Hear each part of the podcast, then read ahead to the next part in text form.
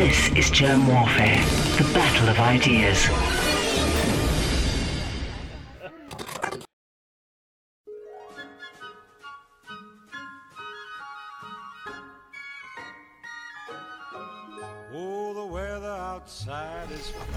Welcome to the Delingpod with uh, me, Bob Moran. Uh, and I know I always say this. No, hang on, this isn't really working out. it's good. I like it. It's catchy. You should try it more often. Bob Moran, James Delingpole. Welcome. Hello. Thanks, Jim. So, Bob and I have got Christmas hats on, and you've got a Love Actually jersey on. That that is vicious. That is really, really below the belt. On, on, on so, on so many levels, is that an evil thing? I, I think I might actually just stop stop the show now, because okay, number one, you've just named the worst film ever made. I mean, yeah, I, I I think that Richard Curtis is. I mean, he's not Blair level evil, but he's but he's you know lower tier demon. I would say number one. Mm-hmm. Number two, this is not a Christmas jumper. It's the that is the kind of nonsense I get from idiots at this time of year when I do tend to wear this jumper. But what it is, I, I'm educating you here. Don't laugh. Don't laugh. I, I know you don't have much much culture in South Africa. You've got no excuse, Bob. This is a Nigel Cabourn sweater. Do you know who Nigel Cabourn is? No. Oh, isn't he quite a famous fashion guy who he he does he does A fascist designer. based on uh, the old expeditions, what people used to wear. Is that right, James? Bob, you're so you, you're so sneaky because we, we, we did a dry run for this, didn't we? We did a, a dry run before. I I thought we were on air, we weren't, and now we are. And and you just you absorbed the information and regurgitated it convincingly, uh, almost to the point where I almost believed you. Yeah, that's right. He does what he does is he recreates he recreates um, expedition wear from say the 1953 expedition to Antarctica or you know Everest or whatever, and he uses the original materials and he copies the patterns. And so this is not ceci n'est pas un pull de Noël. This is a, a proper, authentic, the kind of thing that manly men wore in the 1950s. Yes, So, but it still looks right. like it. It still looks like it's from Love Actually. Listen, hang on, Bob. What is a great Christmas movie? I, I've been watching a few with my wife lately, and they are all cheesy, but you have to watch of- them. A lot of them are, are rubbish, aren't they? Um. Uh, okay, I think. Um, I mean, I don't know if it class it, you class it as a Christmas movie, but I love the Snowman, obviously, and Father Christmas. You know the Raymond Briggs ones. Um, Muppet Christmas Carol. that's, a that, that's a very good Christmas movie and actually one of the most accurate tellings of the Christmas Carol on film. Weirdly,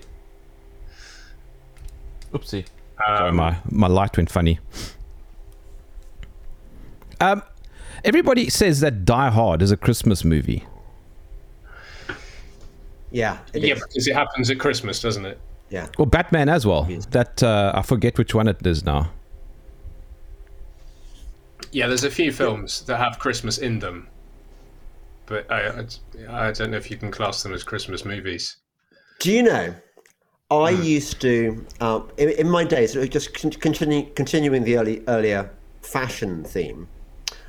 I used to go. One of my favourite shops in London was this uh, place called Margaret Howell, who who is a you know she just just does nice clothes. And every time I used to go to Margaret Howell, who should I bump into but a man who became my Margaret Howell friend, Alan Rickman.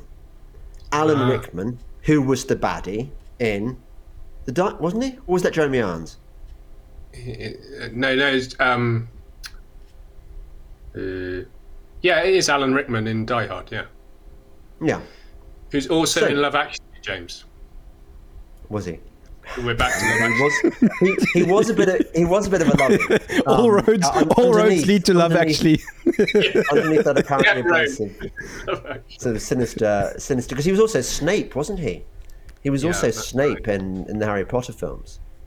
By the way, I was going to I was going to recommend my. That's also a Christmas movie, by the way. I think that's This also a Christmas. really- Have any of you ever seen my, the Christmas classic, a film called Lilya Forever? I, Uh, I if ever you're know. feeling down at Christmas, you should really watch this film. It's about it's about this woman who is trafficked as a sex slave. Um, I'm already keen. Yeah. No, it is. I jest. It is. It is the most depressing film I've ever seen, and it was Oh yeah, to me. great idea then. it was recommended to me by my friend Alain de Botton, and uh, he said, "You know, you've got to see. I, I'd love to know what you think about this film. I, I, I found it really interesting." He said, and and you know, it's definitely worth watching. So I started watching this film, and it was just like half an hour of the most bleak bleakness that you could ever imagine. You're thinking, no, it surely can't get any worse than this. Please tell me, please tell me that that that you know there's a, there's a twist and suddenly it starts turning nice and fun. So I stopped the stopped the, the movie and, and and rang him up to find out, and he wasn't there. So I had to sit through the rest of the film to find. Well, obviously, because I, I couldn't find out just by by cheating, and I have to say. It gets worse. It's just so don't. Uh, but that said, that said, I would rather watch Lilya Forever ten times in back to back than ever watch Love Actually. But come on, James. There are some great moments. That that scene where he's holding the signs with the sentences on it. That, that's a classic. to what's her name? What's her name? The actress uh, with the underbite. Keira, Keira Knightley. There, there we go. There we go. Ah, listen. I will hold up any sign for Keira Knightley. Uh, Except, well, you, you know that you know that that she's transgender, or so I heard. What? I think so. Keira thing Knight? No. I, I sometimes think, Germ, that you are Kieran. not- Ki- So, are- so you, what you're saying is her name is Kieran Knightley. if you are as far down the, the, the rabbit hole as, as I have I have gone in the last couple of years, you will find people who will tell you that most of the people in Hollywood are cloned and transgender. So the people you think are, are, are men are women and, and the, the women are men, vice versa. It's quite shocking. and they all got I masks did- on. Oh, well, that as well. Yeah, yeah. I think I think I'm, I mean I, I could be making this up, but I don't think I am. I think she's one of them, We- or he. Um, she wears. She doesn't. Allegedly. She, in Love Actually, she wears fairly baggy clothing, but um, in Atonement, she's got a very clingy dress on at one point, hasn't she? And the, I don't remember seeing any lumps or bumps. But You're talking about you Keira Knightley? that could Be removed in post, I, I guess. Yeah, but Wasn't Bob, wasn't Ki- wasn't Keira Knightley also in that in that movie? Was it Alexander or something? Um, Uh, you know, Uh, um, are you thinking of um, uh, King Arthur? yes, Uh, and they were all wearing they're all wearing like hardcore armor, and she's got this like little leather crop top on. yeah, and interestingly, this this actually links to what James is saying because quite um, famously with that, uh, in the poster for that film, they had to enhance her breasts, and she got very upset about it Yeah. um, because she doesn't really have mu- much of a bosom. There you are. You see, it's all coming out now.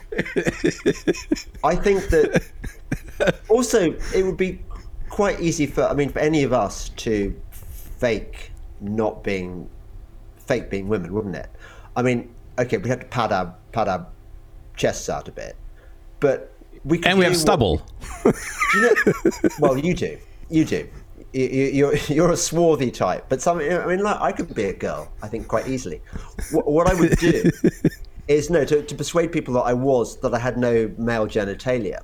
Do you know what the Red Indians used to do, or the Native Americans? I suppose we must. You can't say red Indian anymore, James. That's very racist. The, the, the, Native Americans used to. I do. think First Nations. Let's be correct, please. Okay. We do you know we what- do not do we do not to do? support political incorrectness here. Okay.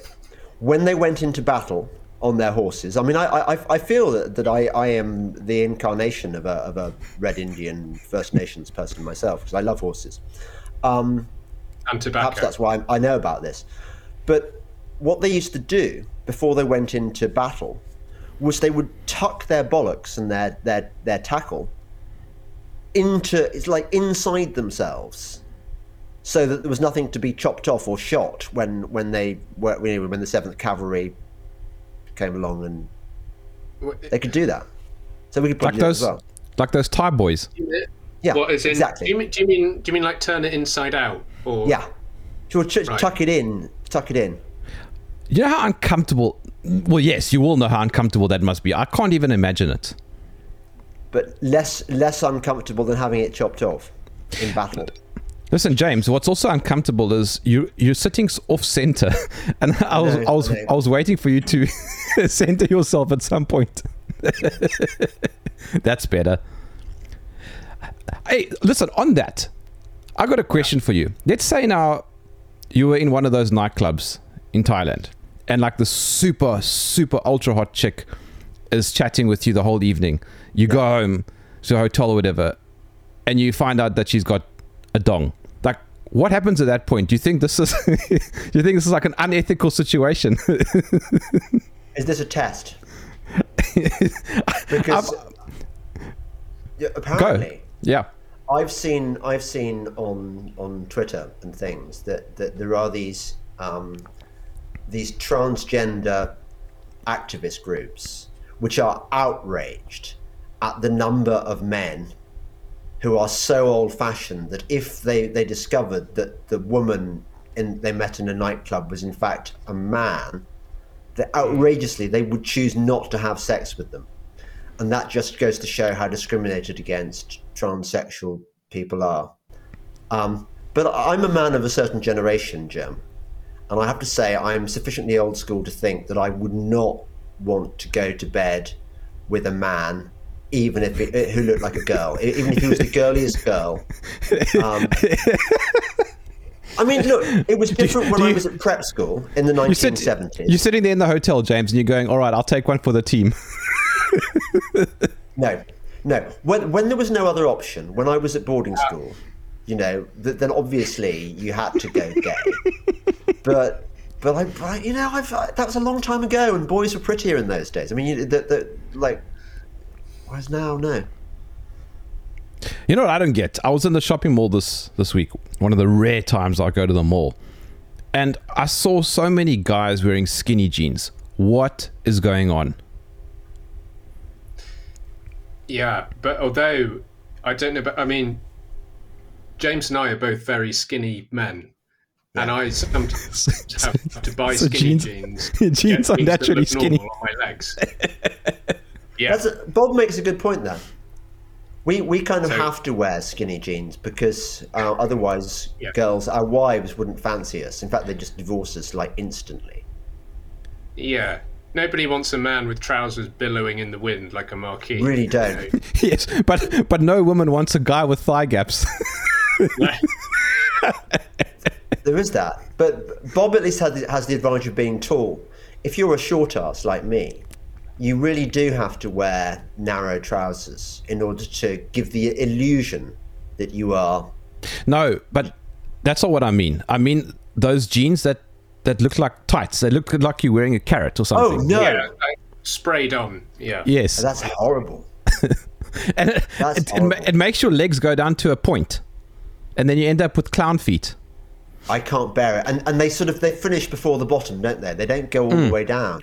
Oh, it's hot. They finish before the bottom, and then these people often wear those weird loafers without any socks as well.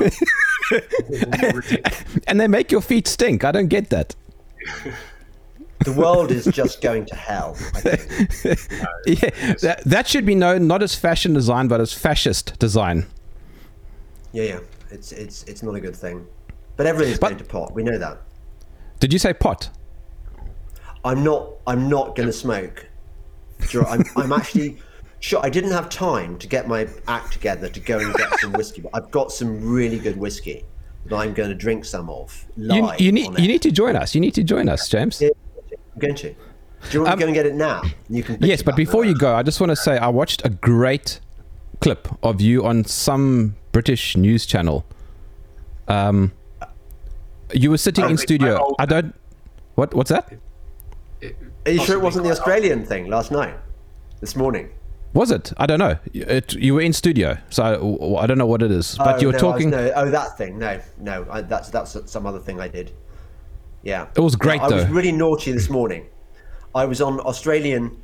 I it's confusing because it was on, on, on a, a nighttime Australian show, hosted by a guy called Cory Bernardi, who was uh, an Australian politician, and he's a mate of mine. And um, it was on Sky News Australia, and he was asking me about current affairs and stuff, and I mentioned the death jab, and you could see the panic, the panic going through the, the I mean, through his earpiece, and he's, he had to sort of apologise for my inappropriate comment. But the point is, I got the death jab on on mainstream TV in Australia. They didn't censor you. Well, they couldn't, could they? Because I, I I came out with it, and they probably they presumably didn't have a delay, so they couldn't bleep me out. James, that deserves a chink chink, but you don't have one. Ching. Yeah. Go No, that was a, something that, that was a hint. Can I go now? Yes. Sir. Go get Can I- something can I to, just go to and- chink. Um, I'll come back. well, we shouldn't say that either. If we can't, if we if we can't say Red Indians, we definitely can't say. Uh, chink chink. Oh, I see what you did there. No, you, we, you're right. We we we we, sh- we, sh- we shouldn't talk about the Russians like that. No. No, absolutely. What's the weather like on your side, by the way? It is Uh, really, really hot here. It's very very cold here. It's a, it was um, about minus four this morning here, but there's no snow. There's no snow. We haven't really had much snow. Everything's just um, frosty and, and very beautiful, but it's freezing cold. You know, I I've never been to the UK, and I really want to visit, uh, because in my head I've got this very romanticized version of the UK. I, I picture the Postman Pat vibe. Yeah. Okay. Yeah. Yeah. I suppose I'll be disappointed. Postman Pat is set in Yorkshire. Um, but no, where I live is a little bit like Postman Pat. with sort of Yeah. green green countryside and those little cobble road type type vibe. Yeah, little stone walls Mm. and um, sheep in the fields. Um, Really? and yeah, That's amazing. yeah. If you come and stay with me, Jem, you'll have a vaguely Postman Pat vibe. I'll definitely come and stay with you because I I'm looking for an excuse to visit the UK. I just don't want to stay too long in London. No, no, don't spend too much time in London. No, there's definitely not a lot of Postman Pat there. I was in Paris with my wife in 2019, and um, I felt like I was in um, the capital of uh, Pakistan. Right. Paris is a very confusing city. Um, So, it's have I missed Oh, okay. you. We were just talking about your your Love Actually uh, jumper. Right, that's good. So I didn't miss anything. Okay, check this out. This. Oh, where is it? Where? There it is. Ooh. Okay, it's called the Falls of Caledonia, Yeah. and oh, I can't get. No, stop it. There, there, Oh, look at that. and so it's. I got this uh, as a freebie um, because they sponsor London Calling. It's this company called Heroes and Heretics, Lon- and they're getting London- free advertising from me now. What is But London I calling? say, I'm not. Jam's never I'm heard not a- of London calling. Well, I I'm know the a- I know the, the the album. Is that we're not talking about the same thing though, right? No, no. Look, okay. Um, London No. Calling is another podcast that James does Oh yeah, yeah. every every week with Toby Young. Oh, that. Oh, Yeah. I thought you I thought you were talking about like some company or something. And It's really, it's really nice. I mean, I know sod all about whiskey, but it What- it's. I mean, you should, shouldn't you? Actually, I, I say I know sod all. Uh, when I was a, a sort of MSM journalist, I got given lots of assignments, and one of them was to go up to um, Islay, the island Oh, Islay. amazing. To- Why didn't I get the- that? Oh yeah, it's great. I, I got so you, yeah. I mean, we could spend all evening talking about the amazing freebies I got, the trips I got. You know, hanging out Right. with Jimmy Page and Robert Plant in No in LA. ways. Yeah, yeah, yeah. Um, uh, I'll tell, I, I can tell you that story sometime if you want. But um, one of them was a trip to a distillery in Islay called Bruichladdich, and we had to nose this this this special cask edition, blah blah blah, malt single malt. And one of the things I learned is that you're not really supposed to drink whiskey raw. You're supposed to mix it with water to, you know, dilute it to, to bring out the, the something or others. I forget the details, but I I, Yeah. I, I kind of quite like it raw. Well, what I what I understand is you have to put a, a tiny amount of water is enough mm. to induce a reaction that basically makes it smoother and taste better. You don't need Oh, shit. loads of water, so you need to have Okay. a little jug. I've got a jug here. Okay, I'm just going to put a tiny amount of. I'm gonna put a tiny amount- Okay, not tap water. James. Make sure it's fresh from the Berkey. Okay. Watch him. Watch him use tap water. Yeah. yeah. yeah. So, are you uh. on? Are you on leave now, Bob? Uh, no, I'm not. I'm, but I've um, I've gone down to just doing two cartoons a week for the time being because I've had a lot on the last few weeks. So uh, I've got another. I was trying to get another cartoon finished today, but I felt rough, so I didn't get it out. So I'll put one out tomorrow, and then I'll probably do a couple next week, and then finish for Christmas. Uh, but I'll probably only have a week off. Right, James. What I want to know is, are you chaps not in trouble with your wives? Because, like, mine, I, I think, is thinking, I was looking forward to a uh, a Friday evening watching TV and stuff uh, with my husband, and instead he's he's gone off this gay orgy with these people I don't know.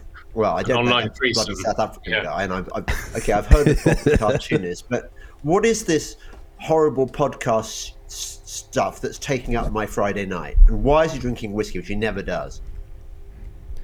My wife is more. My wife is more like, please go and go and uh, hang out. Oh, brilliant. what about yours, Bob? Well, we have we have three young children, James, so we don't really get Friday evenings or any evenings anyway. I forgot about that world, that the world of hell before Yeah. your children emerge from the tunnel. yeah, this is the thing. Yeah, so our evenings are gone. Um, yeah, because our youngest is just about to turn two. Oh, no. So I mean, I- mean that's lovely, obviously, but but, but at the same time, I, it is. I remember, I, I remember when my children were like small, like yours, and I remember having conversations with with some other parents in a similar boat, and they'd been to a party where there were some parents with older children, and they said, "Yeah, and it's amazing. Like like when they get older, you you you get all this freedom, and and you can just like it's like living normally again." And we thought, "Wow, that just sounds. I can't wait till that happens. What, you know, what will it feel like? It feel great." So yeah, that's all Yeah. ahead of you. yeah, I mean, we almost reached that stage um, during, you know, when all this madness started. And for some reason, somehow, I don't quite remember. I, th- I feel like maybe I was tricked into it, but we then had another one, and so we got we've got longer to wait. Do Do you? you know? Do you know how that happens, Bob? Have you, has anyone told you? yeah, he. Uh, Uh, his, his wife. His wife used his bathwater. That's right, Jam. Is that what they teach you in South African schools? Is that is that? That yes, that's it. That is quite correct. Go in the bath, man.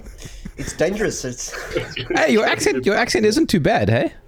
Listen, speaking of the South African accent, nobody can get it right. Uh, but Matt Damon, no, yeah, was it Matt Damon? No, who was it now that acted? No, no sorry, Leonardo DiCaprio. He did. He did Blood Diamond. Oh, That's- he's good in Blood Diamond, isn't he? he was Yeah. he's good in Blood Diamond. Yeah, and he he did a fairly. Matt So this is is in, in um, uh, th- he plays Francois Pienaar, doesn't he? In- yeah, but his accent was Um, no, it wasn't very good. And uh, well, Morgan Freeman as Mandela was atrocious, but um, he didn't even try. He just said, "Ah, whatever," you know. And then uh, Leo was okay. But what was what was interesting about Leonardo in Blood Diamond is that I I know he had a, a South African voice coach to help him with that because everybody struggles with our accent um, because it's such a it's such a hybrid of like Dutch and German and English and everything. It's a it's a mess. Yeah. Oh, do you know my favourite podcast of yours um, th- this year? It was the one about the history of um, the, uh, the Boers. Yeah, very interesting. I love that one. And I, I, I, I came. I, I- I suddenly realised that I'm, I'm totally on the side of the Boers, and I, You should I, be. I, I, I would like to apologise for, for the first and second World Wars. No, listen. So, um, people under, misunderstand this. I mean, obviously, the British were going to win because they had the numbers. Uh, Yeah. But you have to admire the strategy of the of the Boers. I mean, you had they were completely outnumbered, completely outnumbered, and they they had the British going for way longer than than the British had had anticipated. But I mean, Oh yeah, Make no mistake, right? Let's make no mistake. The British are probably one of the greatest conquerors in history. I mean, a little island conquers half the world, and you don't do you don't you don't you don't do that by asking nicely. no, you're right. We, we, we are better than the Romans. We, Yeah. we, we, we kick ass. What were the- you know, but, but but speaking of the Romans, do you not? I mean, what were the Romans actually? Yeah, what have they ever done for us? No, no, I, I, this is very interesting. What what actually was the Roman project? You know, this is something I've been thinking about a lot. what do you mean? The well, I mean,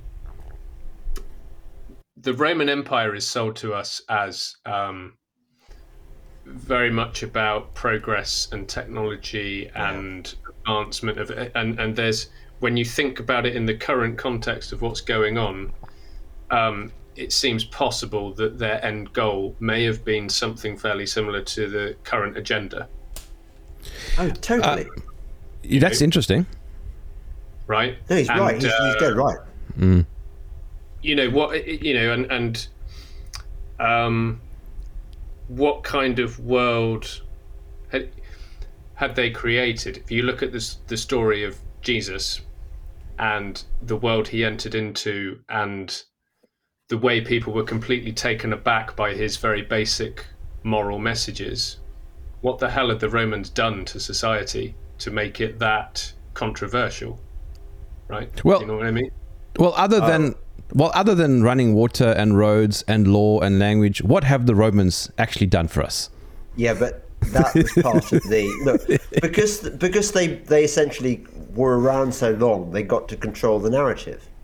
They had all those authors in in in the go- in the Augustan age, particularly, selling us this dream of of Roman civilization.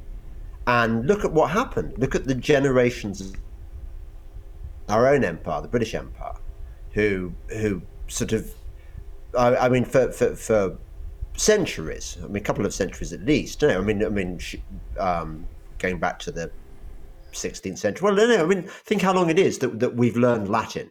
That scholarly men have learned Latin, and and have have celebrated the literature of of, Yeah. of the Romans. Uh, so you, I, I I think Bob's absolutely right. Um, also, I wonder whether the, the Roman Empire really fell in the in in the in the fifth century because it, it's arguable. If you if you want to Yeah. really go down the rabbit hole, if you want to know who really controls the world, I would contend that it is probably the black nobility. And if you Yeah. look at the bloodlines of the black nobility, a lot of them go back to uh, are Italian families, which are presumably the, the, the descendants of the Roman families, all the all the families that got the sort of their fancy residences on the Capitoline Hill and so on. So so yeah, the Romans are not our friends. You Actually, should never think they are. James, if you really want to go down the rabbit hole, uh, the Roman Empire didn't exist. Right. On, tell me. no, I'm kidding. Making that You see, you're, you're frivolous, Jam. You just you're just a, you're just a lightweight. I, I, I sort of I look at it like this because if you i- i- if you um, assume that the, the the Roman Empire was you know taking the world to a very dark place and and pushing a similar agenda for human beings to what's currently going on, which is essentially stripping them of their of their um, divine spirit Yeah. and turning them into uh, soulless autonom- automatons. Um, and and let's say somebody called Jesus comes along, whatever you want, whoever you want to believe he was, and halts it in its tracks, right? Scuppers their plan. Then, what better revenge, uh, or, or what better way of um, getting back at that than essentially veiling themselves, th- these same people veiling themselves in the belief system established by that man and founding the Roman Catholic Church, right? Yeah, yeah. As ostensibly, you know, the center of this faith established by what that man did, but but in reality, the continuation of the same agenda. You mean Constantine's fake conversion? Yes. Yeah, Yeah. exactly. And You know. the incorporation into the church of all the all the mystery religions, all the sort of the Canaanite religions, the the fact that they've got an Asherah pole in in um, St Peter's Square. St Peter's Square, yeah, and, and and also the fact that every society, secret society, whether Illuminati or the Masons or uh, Knights of Malta, appear to have had the Jesuits uh, somewhere near their conception. Um, the, the the thing is that the, the you go down these rabbit holes, and, and a lot of them do seem to lead back to the Catholic Church. Um, Can you guys read that? Yeah. The Committee of 300. yeah. Do you know? I was. This is this is freaky. I was at a dinner party the other day with somebody who was in the committee of 300. Whoa. Right. Whoa. And How did you weird is to that? The weird thing was that he spoke to my wife and not to me because of the of the plasmal. And the problem was that that particular evening, I had the, the most terrible shits, um, and so I had to I had to leave. I had to leave the dinner. So I Was never. this, I, um, is this Boteko induced shits, James? No, no. Funnily enough, it was the Boteko that I, I after that was one of the reasons why I, I, I- I started working my Boteko heavily um, again Oh, right. because I was I was going through a bad period, a bad health period, and yeah, so Boteko came to my rescue. You know, you have to be careful these days, James. Um, you, if you're a guy, you can't really say, I, I, "I'm going through a bad period," because this whole transgenderism thing has has really buggered up the way in which we we we communicate. Yeah, yeah. Sorry, I apologize. you're going through a, a bad point in time. bad, a bad point in time. Yeah, yeah. No, look, I think I, I think I'm old enough to. I've almost got the- the got the um, got to the stage where I'm like racist granddad. I can say whatever I like by dint of the can fact be that in, I'm yeah. old. Okay. That- For the purposes of this podcast, you can be racist, granddad. I'm racist granddad. you you're not that old, James. I don't. Do you know what? I don't even. I don't even believe. I. I, I think racism is is is is part of the psyop. I've Well, got- Listen to this. Earlier this week on my podcast, it hasn't been released yet. I had Jesse Lee Peterson, and he argues that racism just doesn't even exist. yeah, he's right. It's just bollocks. yeah. Yeah. Um, a bit like the left-right political divide. Yes. It's the it's, it's the same thing, and, and and like like anti-Semitism, of course, which is which is the biggest bollocks of all. Like, Yeah, it's just. I mean, it's just a, a Norman Finkelstein actually said on on my podcast that it's essentially just a way to silence uh, legitimate criticism of Israel. totally, totally, yeah, yeah. Uh, we're, we're, I mean, we're on the same page then. But all, all of all of it is to silence legitimate criticism of anybody. You know, Yeah. because of a label they happen to have, to, often a label they've given themselves. This is the, What do you make? What do you make of Elon and Kanye? Oh, okay. Uh, you, you want to go first, Bob? Oh, okay. I, I, I reckon you know, Bob. I reckon you're you're you're, you're my brother from another mother. I, I, I don't honestly think that, that our, our opinions on anything are going to differ very much. I mean, it's one of the things I, I totally love about you. You are so sound. No, but I worry about that. It could get very boring because I don't. Uh, no, I don't think you've ever said anything I disagreed with. How boring is that? No, no, it, it isn't boring actually. I, I, I tell you what, Jem, the best, one of the best moments of this year for me, and I'm sure it must be the same for Bob, was this thing we had a, a couple of weekends ago in, in London where we had I know about it. Sharklings and, and stuff. And I we know had, about it. We had Danny Rampling DJ. I mean, imagine, and and like for for, for, for the for the after party. I, I mean, I, I, you may be too young to remember the, the, the second summer of love and and and, and dance music. Maybe, maybe it's all it's old hat for you, but but Are you are you are you asking me? Uh, I think I'm Yeah. older than Bob. okay, okay. So It's a bit older than me. I missed it. so so yes, y- yes, how you test your age. If you if you if you remember rhythm as a dancer, okay, how how old are you, Jem? Actually, um, I'm 27. No, I'm kidding. twenty seven is the da- is, is the age at the, uh, which all rock stars die. Is, is that is that what you're trying to invoke with that comment? Like like Jimi Hendrix. No, I'm I'm 43. And Jim I think Morrison. I think I think I'm 43. I'm 43. child, child, and Bob's about Bob is about 27. 13, I'm 36. Yeah. 36. 36. And you Well- what what are you, what are you, James? For a nasty moment, I thought Bob was going to say he was 33, and I, I was thinking, oh no. Ah, yeah. no. How old are you, James? Yeah, I, no, I'm not going to talk about my age. I've, I've reached the age where you don't talk about your age.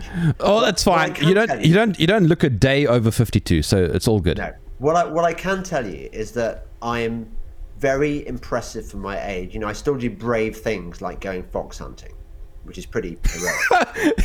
Fox Fox hunting. Is that a real thing? yeah, Yeah. It- Did- yeah. Uh, right. Bob Bob can tell you it's it's it's it's no mean mean thing to to, to go fox hunting. You've you've got to be quite brave. In all Jem, honesty. when you come over here, when you come over here, you, you need to go fox hunting some in some capacity. Can you When- ride when a I- horse, Jem? No, my wife does, but I, I go hunting. Yeah, no, no, yeah, no, you don't. No, you don't. You go American hunting. Well, Americans call hunting. Tell you hunting. what, I have to quickly go and get myself another whiskey, and I'm going to quickly fetch a little something that I shot, and I'll bring it up and I'll show you. Okay. This is it's very it's very weird how amusing foreign people find the concept of fox hunting. I know. I know. Foreigners. I mean, I, I they don't know squat, do they? Really, about anything. I, I mean, there's a reason why we had to we had to crush them with our empire. I mean, I mean, Well, uh, all joking aside, they needed putting in their place people like people like Jam. They needed civilizing. well, we should really have, have infested every country we invaded with foxes. That was our mistake. You know. Well, I think we did sort of. I, I so I, I, I did a. I've just done a a, a, a, a fox hunting podcast, the the inaugural podcast with, with these people. I, I thought they were antis. They were called. They are called Jamie and Hugo. And I got this. I got this email. I, I got this this Twitter message from them. You know, I think you've heard from my friend Hugo uh, that he, we'd like to do a podcast about hunting. Yeah. I'm I wasn't born yesterday. I'm not Yeah. falling for this crap. You've chosen the poshest names imaginable, and you're trying Yeah, to trap me into revealing stuff about hunting.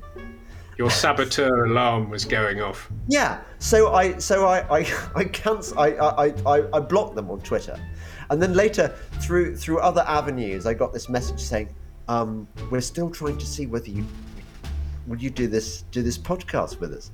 I realised that they were real. They were real hunters. James, have I told you that my little brother is a taxidermist? I've ever, I don't think I've told you. No, Yeah. but I've got. A, can you tell him I've got a a, a dead baby woodpecker in Yeah. my in my freezer that I've been desperate to get taxidermied for about for about um two years, three years. Okay, yeah, he can do that for you. Yeah. He was called Pecky.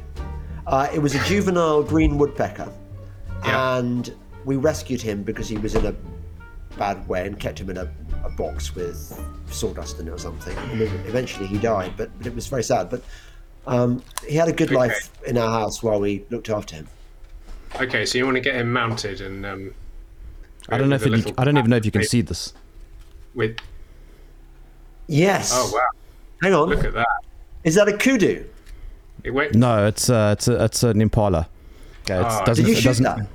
Yeah, at about 160 meters. Yeah. Yeah. But Wow. notice that notice that verb I used there. Did you hear the verb? You know what a verb What? is? Probably don't. you know what a verb is. Did you did you hear the verb It's I a, it's a verb is he, she, him. I didn't say did you hunt it. I said did you oh. shoot Oh, it. no, no, no. I That's I, the difference, I, but- I did both. I had to walk for about two hours to find it, and then and then I So you and then I shot it. it. Yes. You stalked it You and then you stalked shot it. You No- didn't run no, it to you know, ground. No, there's you can't outrun an impala, Bob. Hunting is what you do on a horse. No, this was on foot. Yeah. So you stalked it. Can you, can you Yeah. eat an impala? Yes. Did they taste good? Yes, yes, Yeah. yes. I, I shot three of them, so I brought them all home, Oh, nice. and then and then sort of no, but there's too much meat, so I gave it. How long do you hang it for? No, no, no. It was done for me, Okay. but a, a few weeks. yeah. It depends I'll on what bet- they're making. No, but it depends on what they're doing with it because we ended up with uh, with with excuse me with steaks and sausages and uh, what, what do you guys what do you guys call biltong? Beef jerky. There we go. Beef jerky. yeah, I well, we think. built on. Biltong now as well. Yeah. We're familiar Okay. with your culture. It's not the same thing. I remember when I was in Australia, they had no idea what biltong is, and so I bought beef jerky, and it just does not taste the same. Just remember, we ruled you for many, many years, so we, we, we're we're familiar with your ways. Yeah. Well, listen, I'm still learning to write. Yeah. That's good. Um, did you did did you do Latin at school, Jem? Did did people study Latin in South Africa? On your side, did you study Latin? I did, yeah. I mean, Duh. if you go to public school here, you you basically have to do Latin. Why? It, nobody uses it. No, but it's really cool. It's, it's Oh, well, really, yes. cool, exactly. it's really cool. It's really interesting. You can and you can you can teaches end up reading. language. It teaches you about every other language. Um, yeah, I really liked Latin. You can uh, you can use Latin for Asterix. Uh, yeah, you, you can. Yeah, and you can slip it into your, your sentences in a kind of knowing way, which which which You can sound smart. ignorant, but but but the, but those who get it will go, yes, I, I get that Latin tag. It's rather splendid. Yes, he's one of us. That's how it works. It's the You've got to deal. pick your audience, though. Um, Does anybody actually use Latin anywhere in the world? I think they just use it in law, don't they? Oh, uh, and the Vatican, I suppose. Hey, uh, yeah. Cla- classics classics teachers still use it. but I mean, other than what for educational purposes, it's not used actively, is it? Well, the, in the Vatican, as you say, that that, that they use it there. They, they use it in the Um, Vatican to, to praise Lucifer every so often. Yes, they do. The, the reason why the Vatican uses That's a good. Latin is so that nobody knows what they're point there, talking about. that, that I, I've been told by by various Catholic priests that the devil hates Latin. So so why is it so current Ah. in the Vatican? He loves it, Oh, obviously. I hadn't heard that. That's interesting. Oh well, I learned the Lord's Prayer in Latin. Um, in order can you say to, it? Yeah, Paternoster quies in celis.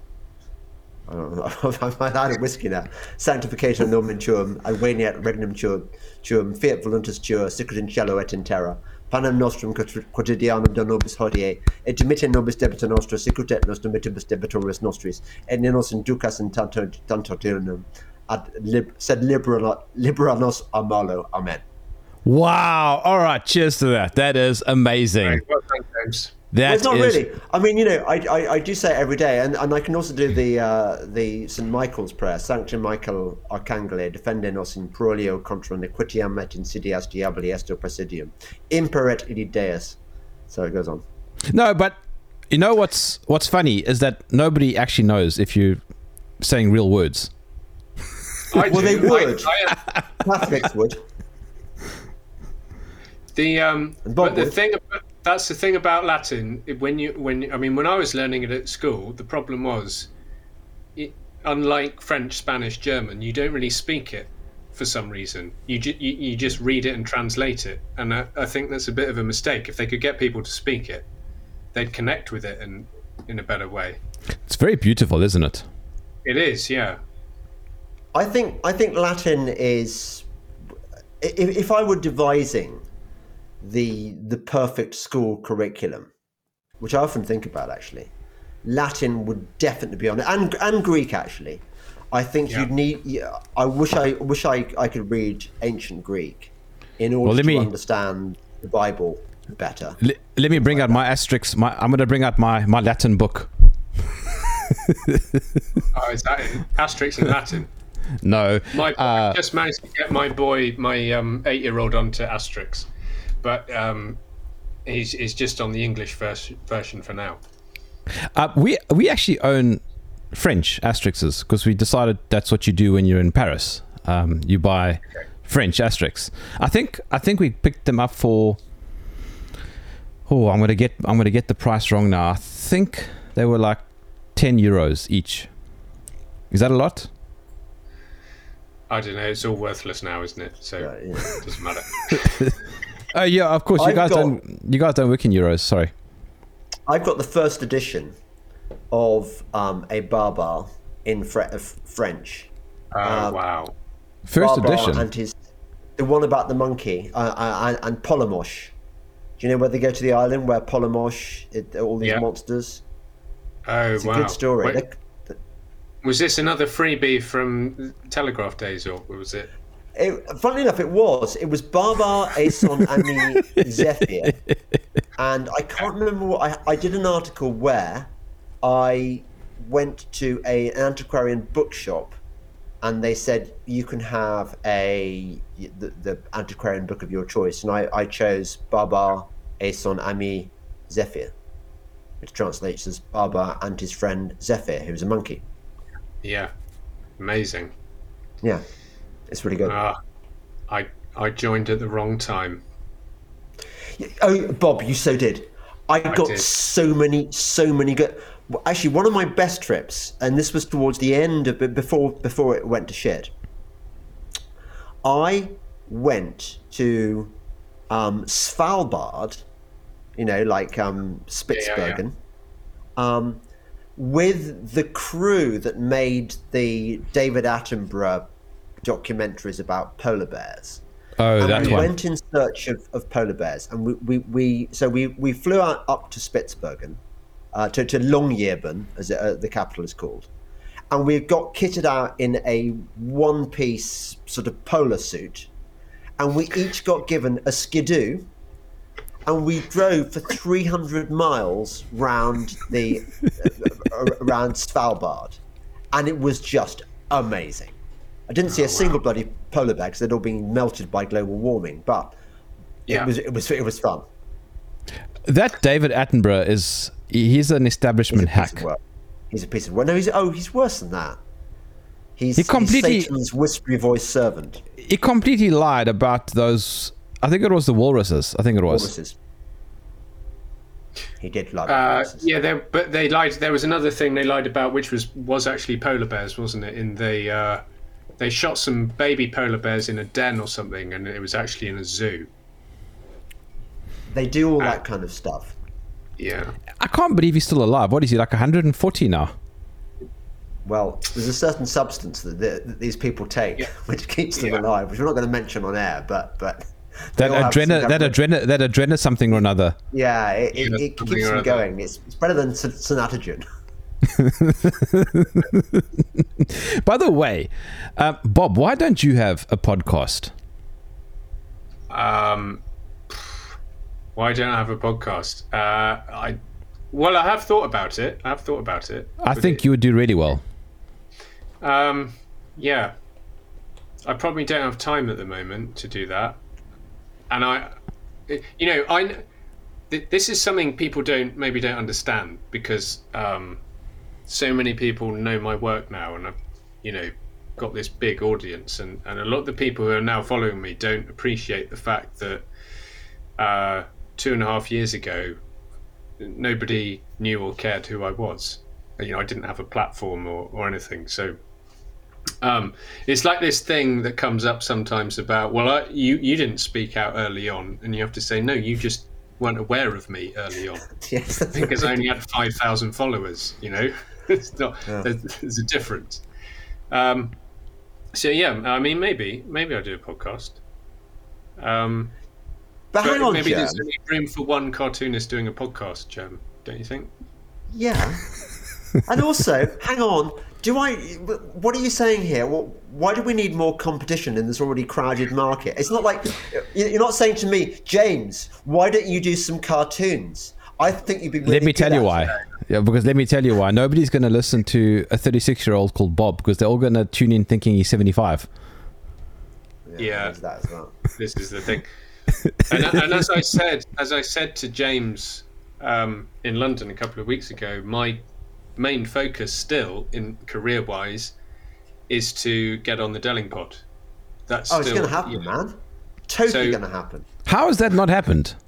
Do you want to know the real reason? yes. because I, I, I, said this to, to Bob at, at, at my my comedy thing gig that, uh, a couple of weeks ago, um, and I meant it. I know that Bob is going to be so good. It, it, it's going to be like talking to myself. It's going to be that good, and I'm trying to.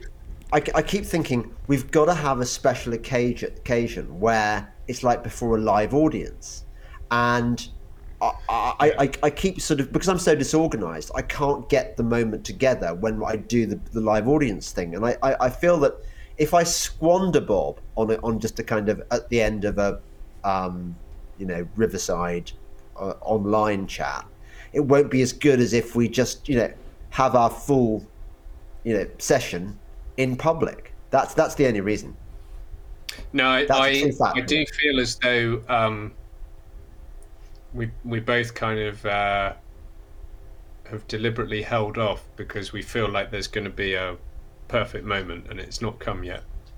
No, exactly. It, it, it will happen because because God will make it happen. That that that's. Yeah. I realize that is the deal. That's the deal. You just kind of leave it in the hands of God, and He, he deals with it. That sounds very lazy. It is lazy, but it works. Don't knock it. Don't knock it. I tell you. Did I tell you that? Uh, well, I mean, there's so many examples of this. So, the, um, I went to this brilliant festival uh, last year. Was it this year? No, no still this year. Um, called the Hope Festival, and I was going to do my first. Uh, you know, I, I was going to do an event in a tent, and, uh, and I thought, well, I, I suppose I should record it and, and as a, as as the as the, the event loomed, I, I thought if I were an efficient person, I would get my ducks in a row and, and, and make sure there's somebody there to record it, and and I, or, I'll bring some equip, I'll borrow some equipment or make it happen. And because I'm a lazy ass sod, as you, as you've correctly identified, I thought no, God will make it happen. I will just turn up and God will provide. He, he will make people, he'll provide people. And and sure enough, I mean, it was it, it was quite touch and go. It was quite last minute, but God did provide various people to lend me their equipment to help me out, volunteer, and the thing was recorded. And and lo, it was so. So it does work. Yeah, I, I mean, I think it, there's another element to that, which is, uh, you know, the best the best things often happen spontaneously, don't they? When when you don't plan, if you plan something too hard, it's never going to be that that great, is it? And so you, you you could probably discern that God wants us to be a bit spontaneous and and wing it more than most Yeah. people do which is uh, exactly how the thing in London happened the other week. You know, no one really knew exactly what the plan was. We just showed up and did it. You didn't even And know where you were meeting. You just kind of just randomly walked around and you just ended up being in the same place. Yeah. Which, oh, oh, fancy seeing you here. Shall we do a show? Yeah, yeah it, was pretty, it was pretty much that. By the way, James, I've been enjoying your podcasts. Um I see you've been you've been upgrading your thumbnails and your style and your quality, and it's all really noticeable and it's great. Ah. I- I'm, I'm, I'm kind of glad you asked me that because it gives me an excuse to rant, and I always like an excuse to rant.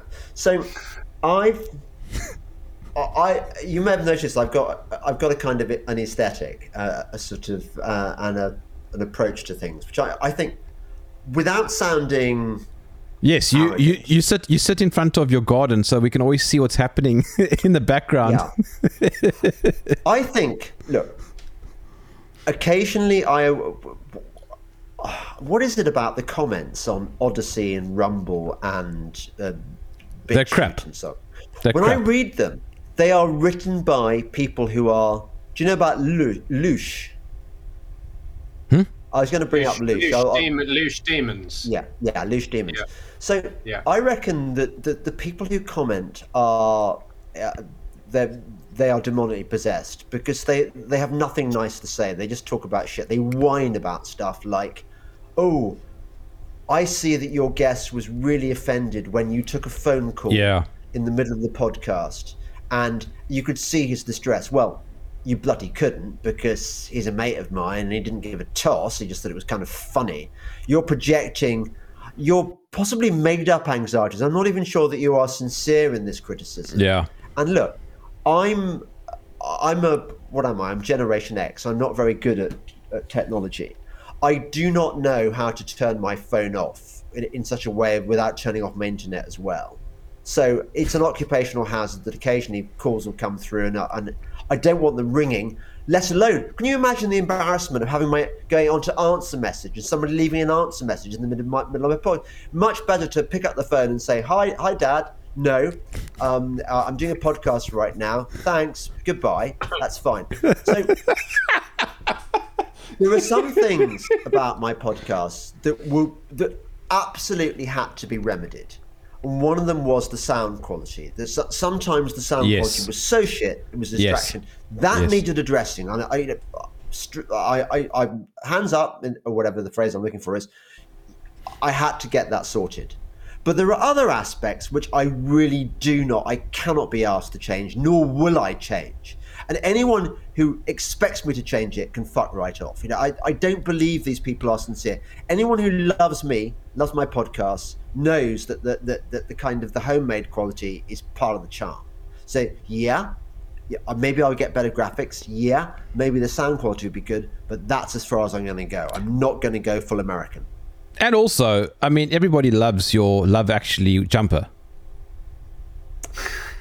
I, you're trying to provoke me, aren't you?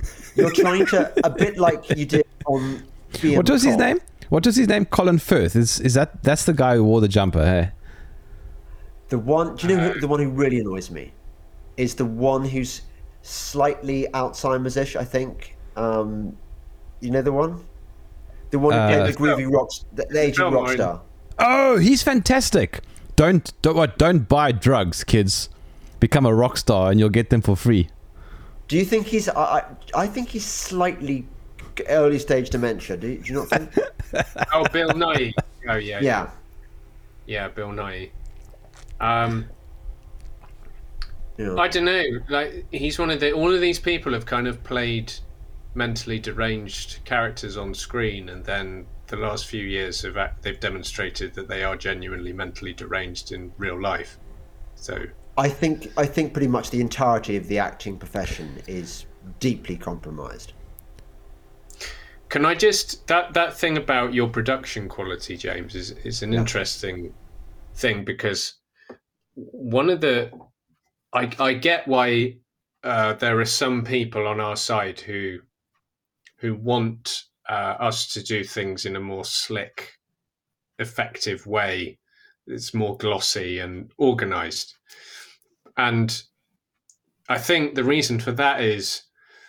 Um, that's a big part of the edge the other side have on us is that they've got all the money and all the the personnel and, and all the kind of glitz and the glamour. They can make things look very polished, and what that means is they can sell people absolute bullshit, but they present it in such a brilliant way that everyone swallows it. You know. Yes. Um, and so there is an argument that well, you know, we need to be better at that stuff but at the same time, uh, the the thing about your podcast and others, where it is clearly just you in your house struggling to to make a connection and make it work and make it sound okay, means there's very little room for suspicion. You know, there's very there's I don't think many people could watch your podcast and think, "Oh, he's clearly sponsored by the WEF." You know, it's so I think there is also I an advantage in just keeping things. I'd love know, to for- be. I'd, I'd, I'd be very happy to upgrade everything. Uh, no, I, I totally wouldn't. I absolutely totally wouldn't. I, I just don't like. I, have you ever, like, I really can't stand when you have to film stuff and do more than one take. Things like that. I just can't be asked. Absolutely can't be asked. You have to do all that stuff, you know. Have people people demanding different takes and and and uh, improving the sound. No, I think you, you need the spontaneity. James, just going back to your comments about the the Odysee comments. Excuse me. Um, here's what annoys me very much. I actually spoke about it on my radio show today, which, by the way, you must come come back to. Yeah, uh, sure. it was it was it was a lot of fun. Um, yeah. Here's what really annoys me. Tell me if you if you gentlemen agree. It's this ultra ultra cynicism that people on our side seem to have. It's like, oh, he said that in 2020, he cannot be trusted. So like unless you are 100% in agreement with that person, everything they say you must agree with. Otherwise, they're controlled opposition. There's, there's no space for redemption. There's no space for changing one's mind at any point. You have to have been precisely the same for the last Yeah. 20 years. And not only that, you have to be precisely the same as the person who's looking. Yeah. I agree totally, and yet at the same time, I disagree. I, I think we, we talked about this at the um, at the event, didn't we, Bob, the, the other day Yeah. about the re- the research. When you've been down the rabbit hole for a while, uh, especially if you're a Christian, I have to say, because you get this kind of this gift. Um, you acquire this ability to discern and it's weird. You can sniff. You can. It's almost like being a witch finder. You can sniff people out, and um, I mean, I know that Bob is, for example, is totally trustworthy. I, I have no. No I don't know about that. you- I don't know about you that. Look at those. Yeah, look at those glasses. you I'm not sure. Definitely evil, Jem. that, that I don't trust you at all, and I'm only doing this It's because I don't look Bob. white. It's because I don't look white. That's why. That's that's very true. Actually, that's a now you men- now, yeah now you mention it. You are a bit. You You are a bit. You've got a touch of the. May I say, you've got a touch of the Meghan Markles about you, Jay. Exactly. There we go. Yeah. You see, Yeah. nobody can actually determine, you know, if I'm white or not. It's the palms of my hands that matter. I think you're big boy. I think you are. um, but okay, so I sort of agree with it with, with with with all the people who say that we should not spend our time um, spiraling, spiraling our own people. At the same time, I recently did a piece about Jordan Peterson, and I did a bit of research.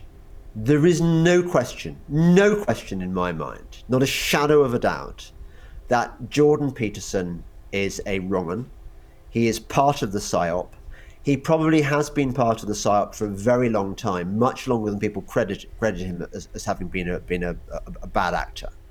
And it was extraordinary that the the, number of fanboys who, who who are so personally invested in Jordan Peterson being a good thing, Jordan Peterson being a hero, and the, there was lots of kind of vitriol and and defending of corners and so on, and I think that when somebody is batting for the other side while pretending to be on our on our team, they need to be exposed. And it is not a waste of time exposing them and pointing out exactly how they are compromised. It, it, this is a good use of one's time. I mean, frankly, if we didn't devote some of our time to analysing these things, we'd all be out of a job because we are we are in our way cultural critics as well. It, that, that our shtick is is a form of cultural analysis, and if we can't talk about who is right and who is wrong, you know, as, as some people say, oh, we shouldn't judge, we should leave it to God to judge,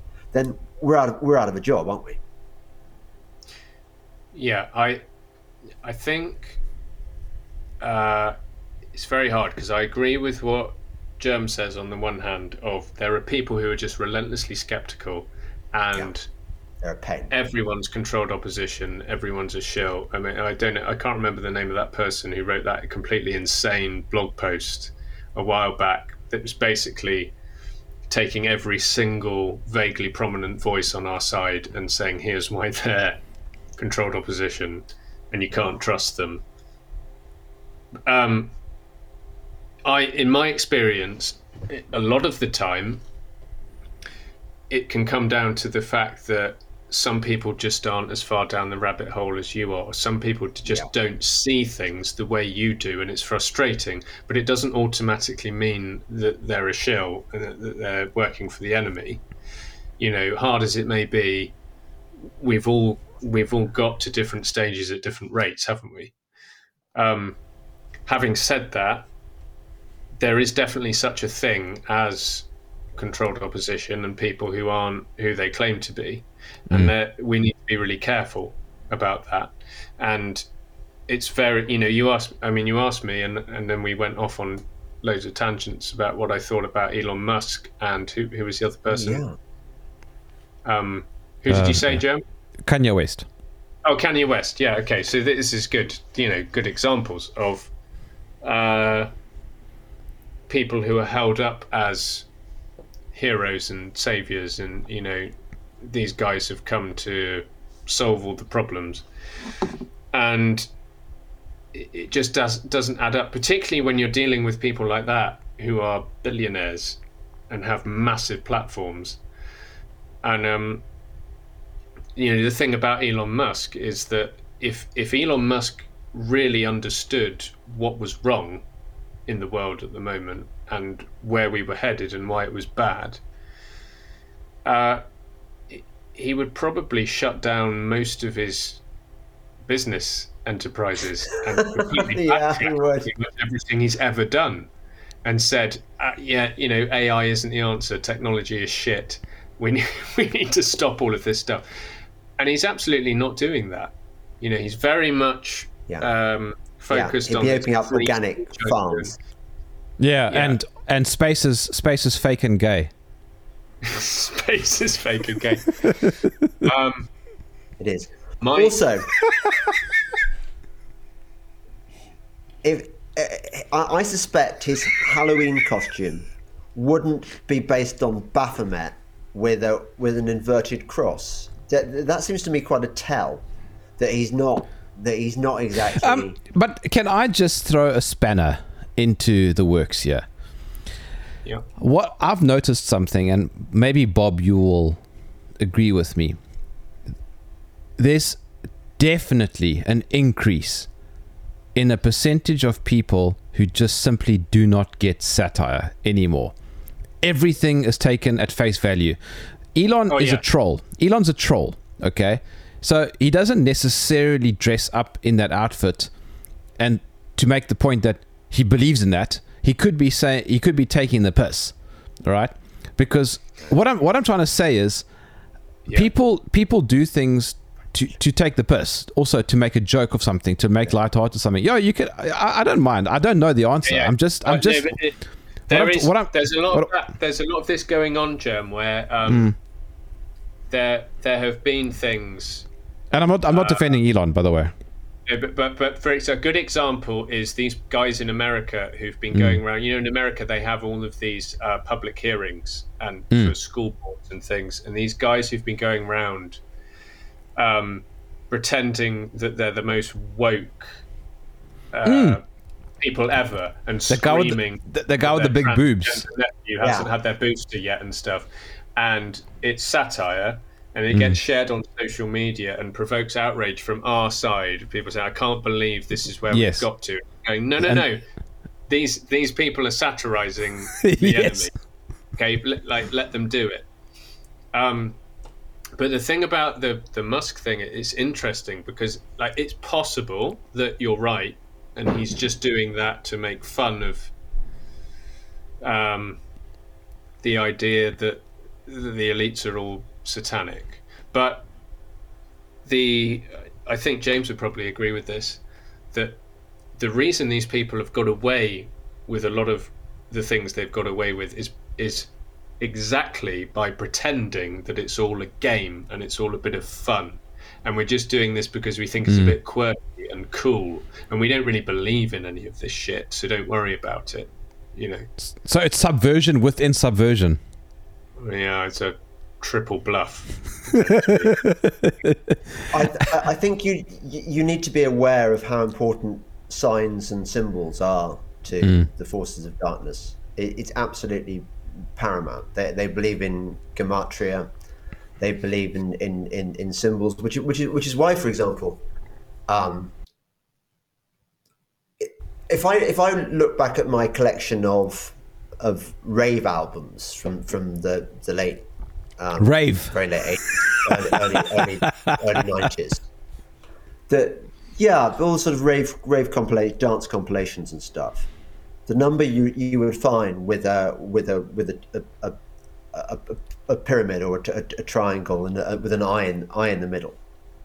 Uh, it's we may think that a that, that a pyramid with a with an eye in the middle, a single eye, is, is just a, a pyramid with an eye in it. You know, a, cigar is just a cigar. But to them, it's it's it's part of a sign that, that the the Luciferian agenda is is is being imposed upon upon the world.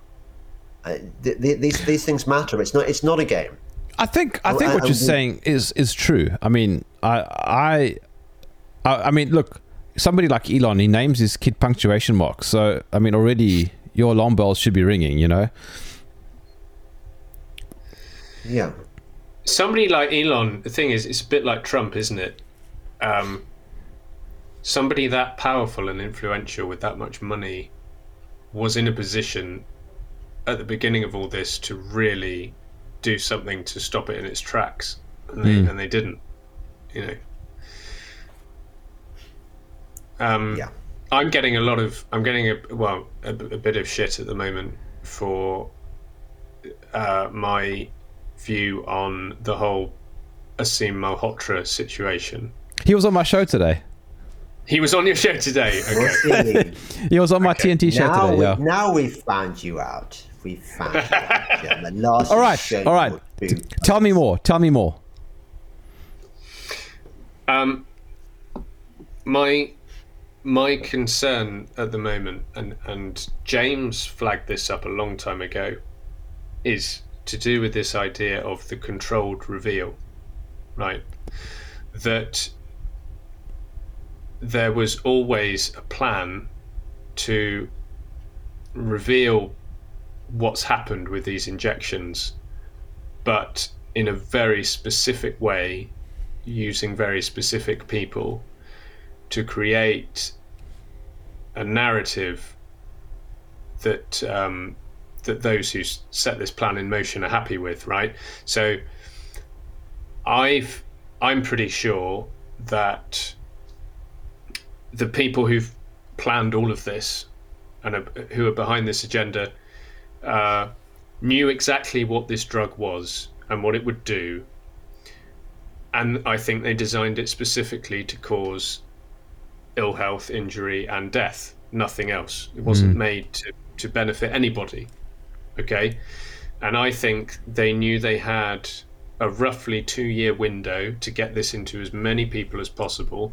But at around the two year mark, the damage would be become so obvious, like so undeniable, that they would have to acknowledge something. There would have to be some kind of acknowledgement. They would probably hmm. have to stop it.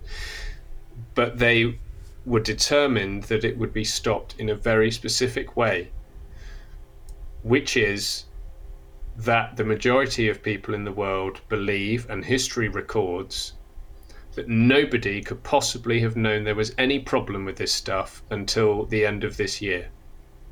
At which point, a few people made some stunning, brave, amazing breakthroughs and wrote some papers, and the whole thing was stopped.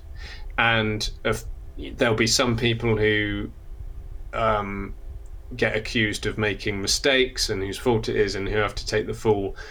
But ultimately, we all move on as, you know, no one could have known, and it was all a big tragedy, uh, a big mistake. And we, uh, we can't allow that to happen. You know, this is my concern because it was so obvious. It was obvious before anyone had got this shit anywhere near them that it was a bad idea. It was certainly obvious by the first couple of months of 2021 hmm. that this stuff was killing people, and and the context of it. And this is what gets missed a lot and really pisses me off. The context of this is that there was absolutely no need for any treatment, for any emergency treatment for this illness. So if you're going to make an experimental vial of gunk, It would be it deliberate. be the safest drug that has ever been created hmm. because no harm or death is justified because no one needs it. There's no need for it. It's completely pointless. And this is the thing that this context gets missed. Like everything else needs to be discussed in that context. That Yeah. we didn't need it because we weren't in an emergency. We clearly there wa- there wasn't a pandemic, and this illness was very easily treatable with readily available, safe, cheap, effective medications. You know, um, this is what annoys me, and and I. I just think we need to be careful about people suddenly emerging who were on the other side, who were pushing this stuff, And have switched. you know, without any excuse.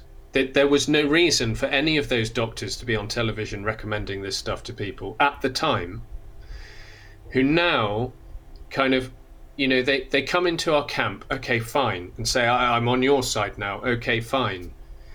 I'm going to take the lead and, and rescue you all. Uh, well, hold on there. No, actually, I'm not sure you're the right person to do that. You know, maybe take a seat at the back and maybe listen to us.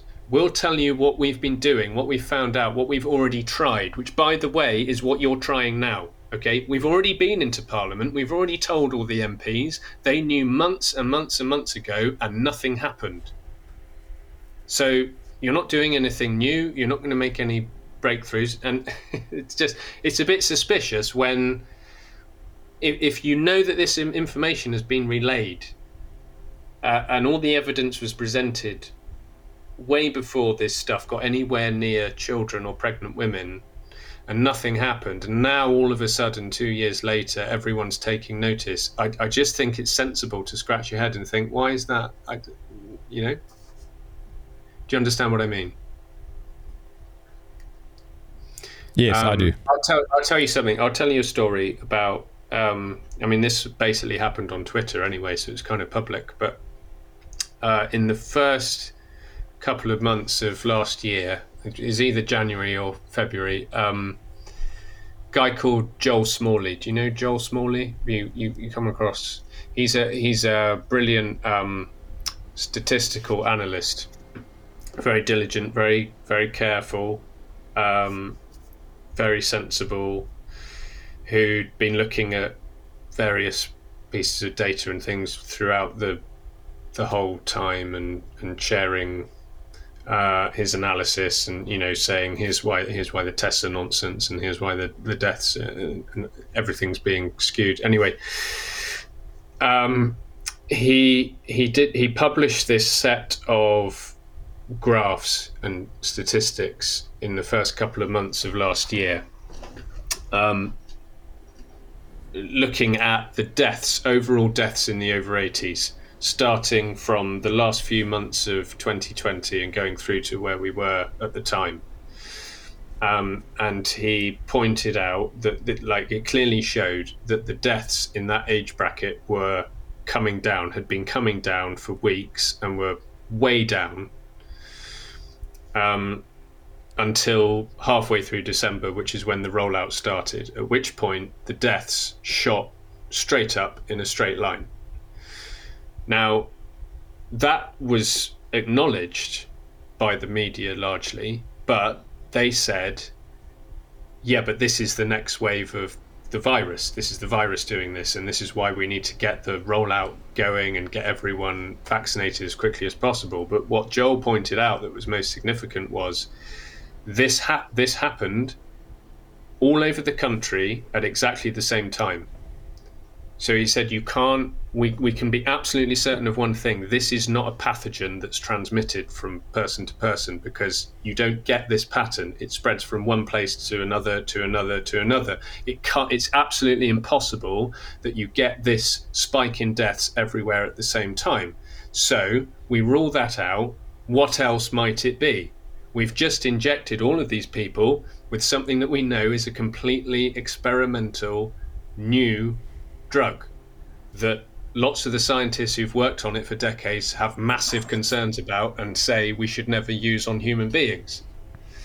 So, anyway, I shared this at the time and said, you know, this seems really bad. We need to stop this now. Look, it's clearly killing people. And um, I got almost immediately colleagues from the paper, mainly from the science desk, pounced on this and said, um, This is nonsense because, as you can see from the article we published today, the vaccines are really safe and effective and saving millions of lives. And it was just an article they'd written, you know, sponsored by the Gates Foundation, saying how great the vaccines were, based on nothing. And I was, and I sort of said, okay, but look at this. I mean, can you explain what this is? Because we know it's not a virus. What's doing this?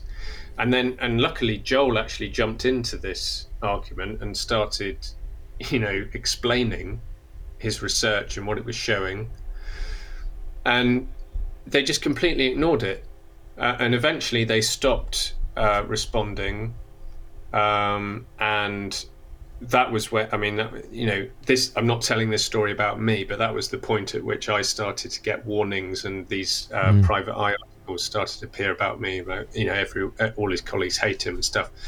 But that evidence was there and as journalists they should have really taken a close look at that and accepted the fact that this is very weird. If we can't explain if we can't put this down to a virus you know, whatever it doesn't take a fucking genius to work out what it might have been. And these people were just ignoring it at that time. This is before anyone under 80 had had this stuff and you think it was all there. That was all the evidence anyone should have needed to stop these things in their tracks. And it's gone on and on and on. And the fact is, it's too late for millions and millions of people now. And now that it's too late, suddenly, oh, we're all willing to listen. Yeah. It just, I find it disgusting.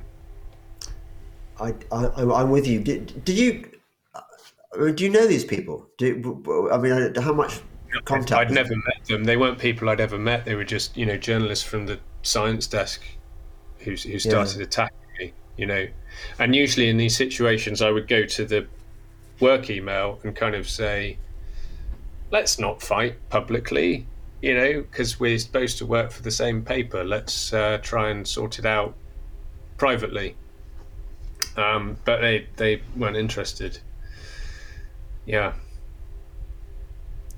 Yeah, I've got such a low opinion of journalists in the mainstream media. It just, just they're, they're sellouts.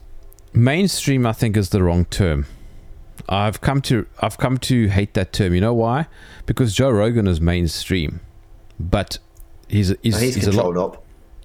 but he's a lot more independent than say fox or cnn establishment establishment i think is a better term than uh, than mainstream Yeah. I just, you know, where was the. There should have been so much caution with this medication. Whatever you think about the situation we're in, even if you think we are in a deadly pandemic and millions have died from the virus, that has absolutely no bearing on the safety of the medication, the medical procedure you are you are recommending everybody takes. I agree. Uh, I think I Bob. it. I think that look, I so my my personal view is not really relevant, but I personally don't think that there even was a, a SARS virus. But be that as it may, let's assume there was. There should never have been any draconian measures at all. People should have been given the choice to have made their own decisions for their own health. Yeah, yeah, I no, absolutely. But this is the other thing. This is the other mm. thing that I don't get, right? Because lockdowns, the, the, a similar thing has happened with lockdowns as is now happening with the vaccines, where um, there was this moment where it was sort of undeniably proven lockdowns didn't work, and everyone on our side sort of went, "Hooray, we've won! We were right. We didn't. we shouldn't have done lockdowns." And you're thinking, "No, we didn't need. We that was not our argument. We didn't need them to be proven ineffective, whether they worked or not. They were disgustingly immoral, and the Yes. people implementing them had absolutely no right to do it. That was it. That's." And, and they weren't the only thing. You know, they were not the only option. There were lots and lots of things that could and should have been done before you even get anywhere near considering something like lockdowns.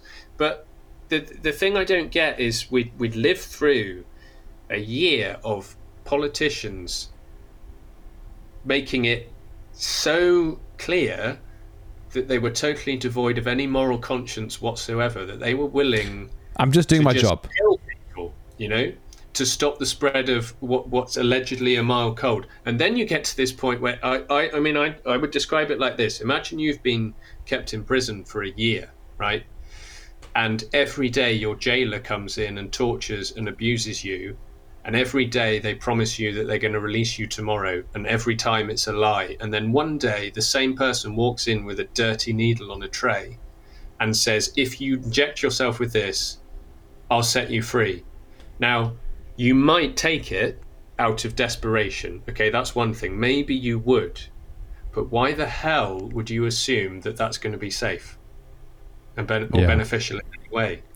And this this was the situation we were in. Like, why, why on earth would you think that when they present you with this vaccine, that it's not going to be exactly the same as everything else they've done, which is Do you think pointless, ineffective, and dangerous? Do you think do. maybe Bob that that people genuinely genuinely were scared? I mean, even Robert Malone, for example, has has done a, a series of of 180s. Now, I I don't know what to make of all of that. He's now suing everybody under the sun. Um, but do you think that it that it is possible that people were genuinely fearful because the propaganda campaign was so good? It was so well oiled. Who are you talking about Um, here? Which people? Um, just you mean the anybody. General public? Yeah, or yeah, yeah, No, I- I- anybody. I, uh, I can understand ordinary members of the public being scared because, Mm. th- th- yeah, like you say, they they spent millions, billions of pounds on propaganda to scare them. But Mm. uh, if we're talking about people in positions of responsibility, like They should've- government health advisors they, and should, ministers, they should have known better. And They all like knew. that. They, they should have absolutely known. There's no reason to be scared here.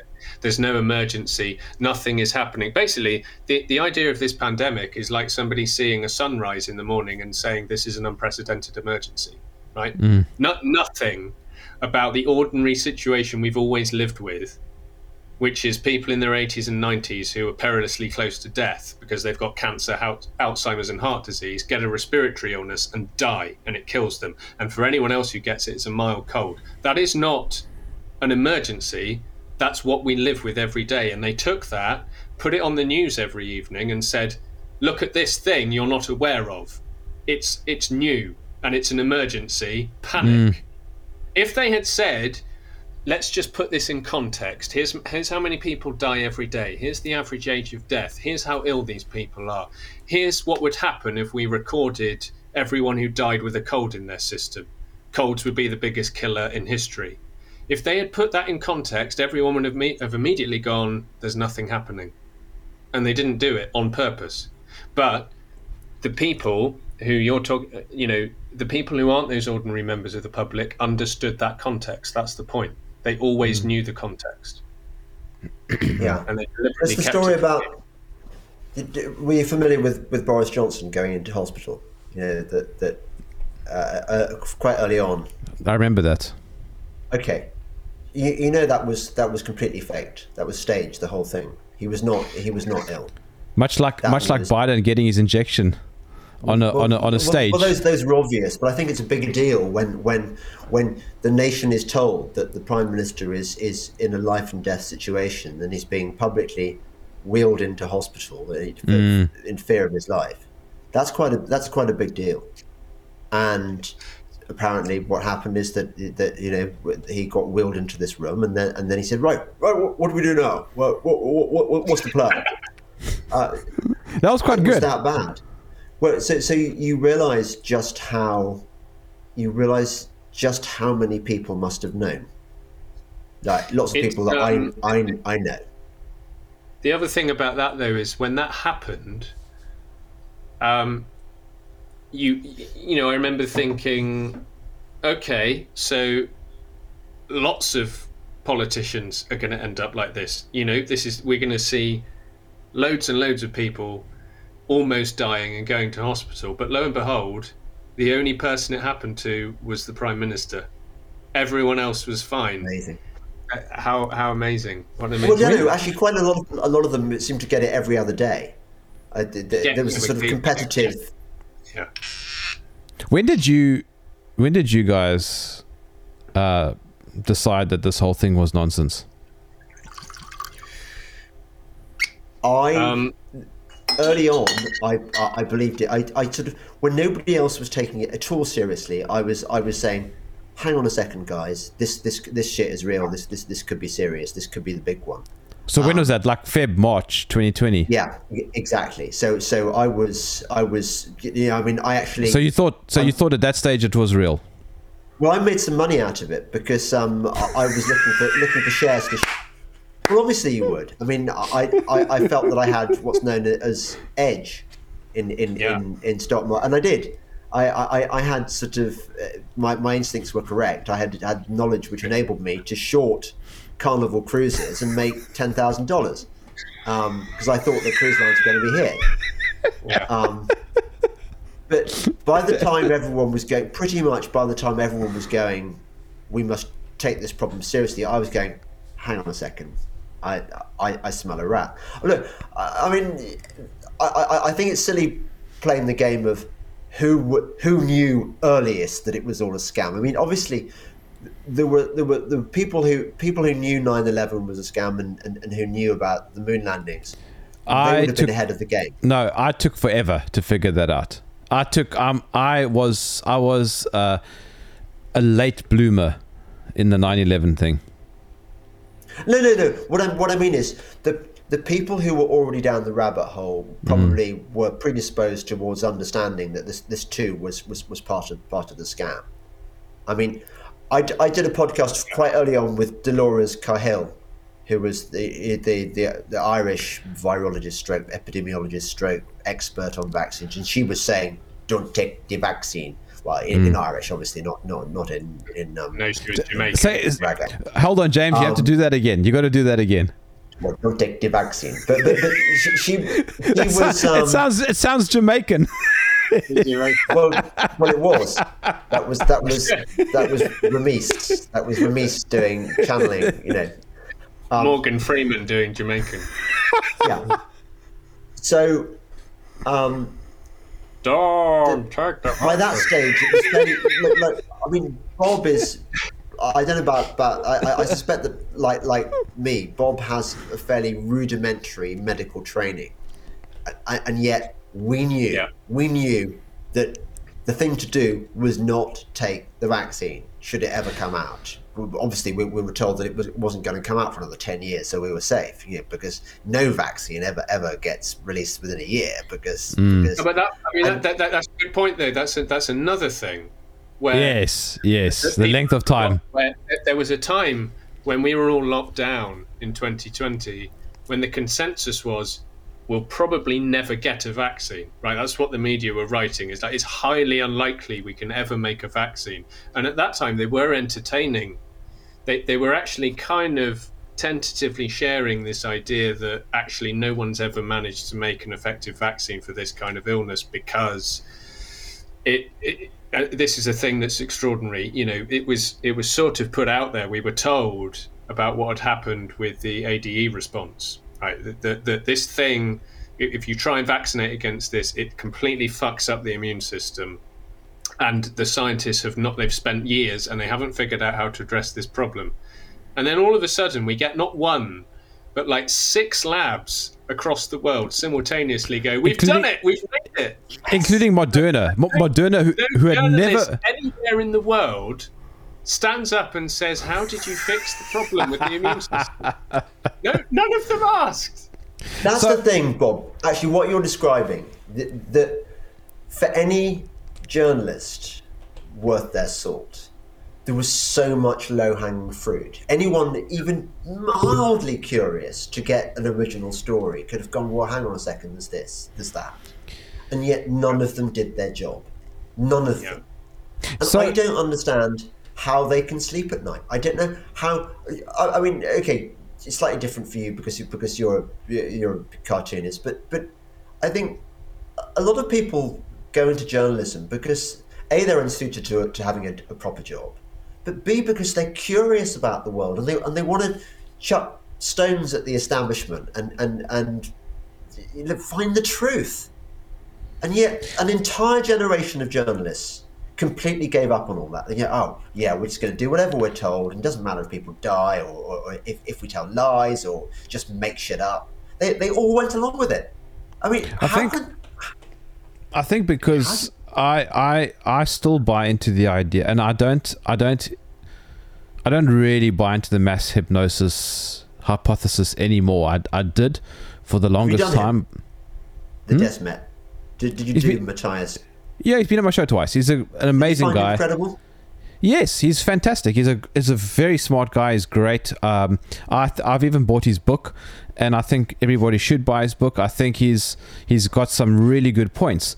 However, I don't buy into the idea of mass hypnosis. Um, I don't think that crowds can be hypnotized. I don't even think, generally speaking, people can be hypnotized. Now, I'm not a medical expert, right? So I, I'm, I could be wrong on this. I'm just saying my opinion is I don't think I can be hypnotized, and I don't think any of you gents can be hypnotized, and I don't think I don't think anybody can sort of cast a spell on masses of people, right? So I, you're getting very sleepy. Look into my eyes, Joe. Look into my eyes. Not around the eyes, into the eye. but but I did think that for a while because it made sense. But if you spend if you spend some time on it, you you realize that perhaps perhaps all that was going on was an incredibly brilliant propaganda campaign. It was the same propaganda campaign was happening all over the world, everywhere at the same time. It's just an Yeah. it's an amazing coincidence, right? All the airports was were saying the same thing. They're using they use the same language. Yeah. When when in your life have you heard of this of the term social distancing? I'd never in my life heard of it up uh, until 2020. The only other time was in a movie that came out in 2012, I think, called Contagion. However, I had not watched that movie, and I watched it in 2020. That's And- the way to hypnotize people. Maybe. I Or- hypnotized you thinking there was a cat there. yeah. But the, the term social distancing was a ridiculous. I'd never heard of it, right? So it was ridiculous to me. Uh, and the idea of wearing a mask to protect from viruses is also stupid because, I mean, that was something that I knew was was was absurd from from the get go, and everybody just bought into this. So I think what had happened was people genuinely, sorry, genuinely got taken up by excellent propaganda um, and went into a state of self-preservation because of fear, essentially. I I I think the the mass hypnosis theory uh, it works to a certain extent, right? I mean, I mean, I think it's possible to say that that phenomenon captured a certain proportion of the general public, but the, the and and for a while I thought that's what they were saying had happened, and then I realized, you know, I, I did some digging and realized that no, the theory only works if everyone up to the highest level is captured by this mass hysteria. And I thought, no, that that doesn't make any sense at all, because you can't plan mass hysteria, mm. right? You can't write, you can't kind of make signs and design propaganda and store things in warehouses just in case you all go mad one day. And they're like, oh, when we go mad, we open this warehouse and get all this stuff out and do it. You know, it was all. Um, when they when they decided to bring masks in, what has James suddenly in? there were signs in every town, every all over the world, saying, "What- "What's that?" It's, I can't hear a thing. All right, Bob, try again. You know? No, I just I was just uh, bollocking on about the the. No, I think- I, I don't, I what- don't buy it. I think it's an interesting idea, but I, you know, um, the other thing is I've seen people the way some people have behaved and the encounters I've had with certain people. I just I don't buy into the idea that behavioral science is that powerful, or mass hypnosis is that powerful. There's there's something else. Uh, there was a really good blog post I read uh, quite a while back. I, I, I can't remember who wrote it. It was sort of a random thing I came across, um, talking about the the nature of all this and when it began.